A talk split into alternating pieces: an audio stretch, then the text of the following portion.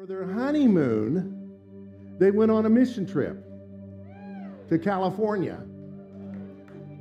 Have you heard about a tent revival out there? The mighty tent revival going on, an evangelist named Mario Murillo. They went there to be part of the ministry team. That's awesome, not just the audience. Tell us about it. Jesus proved he was the Son of God by doing the things no one had ever done. Today's problems only deepen our need for his miracles. Experience living, living proof of the power over sickness, addiction, and despair. You have nothing to lose, but everything to gain if you come with an open heart. Mario Murillo. From there, I'll let Sheila talk to you a minute, and then we'll go back and talk some more.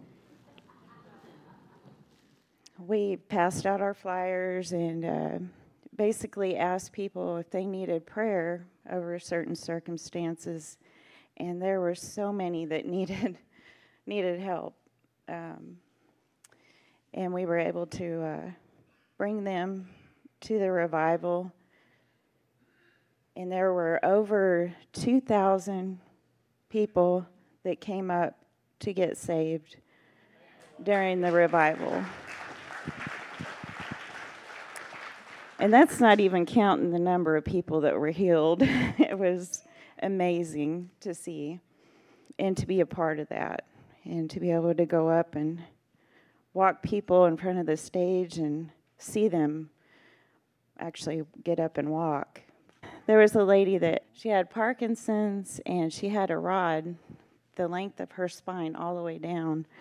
She could hardly walk with the walker and she was sitting in part of the walker and she was up at the front and the lord just told me to go over there and ask her if she wanted to get up because she was healed. And so she got up she walked in front of the stage and she said i feel like dancing.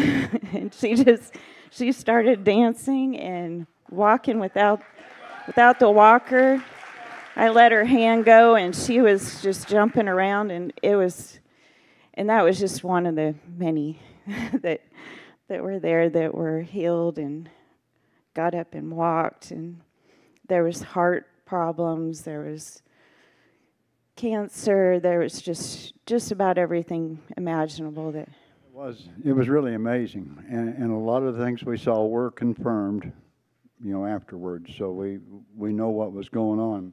Sheila and I worked security, and so we worked one side of the stage, taking care of the steps and the back of the tent, and so on. And so, while she wasn't necessarily supposed to be leaving her post, she felt like the Lord had told her to come help that woman, and as that turned out, that was that was great.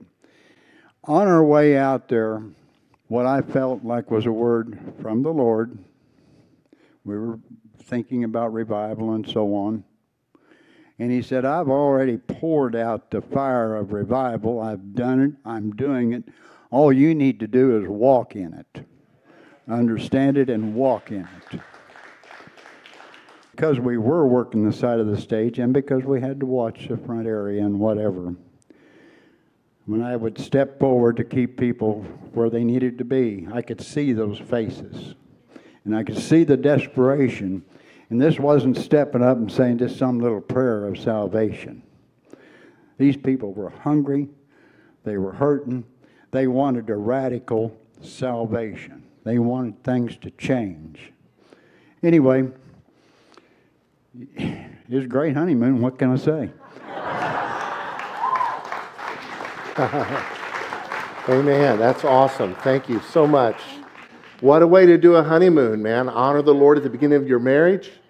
A threefold cord is not easily broken.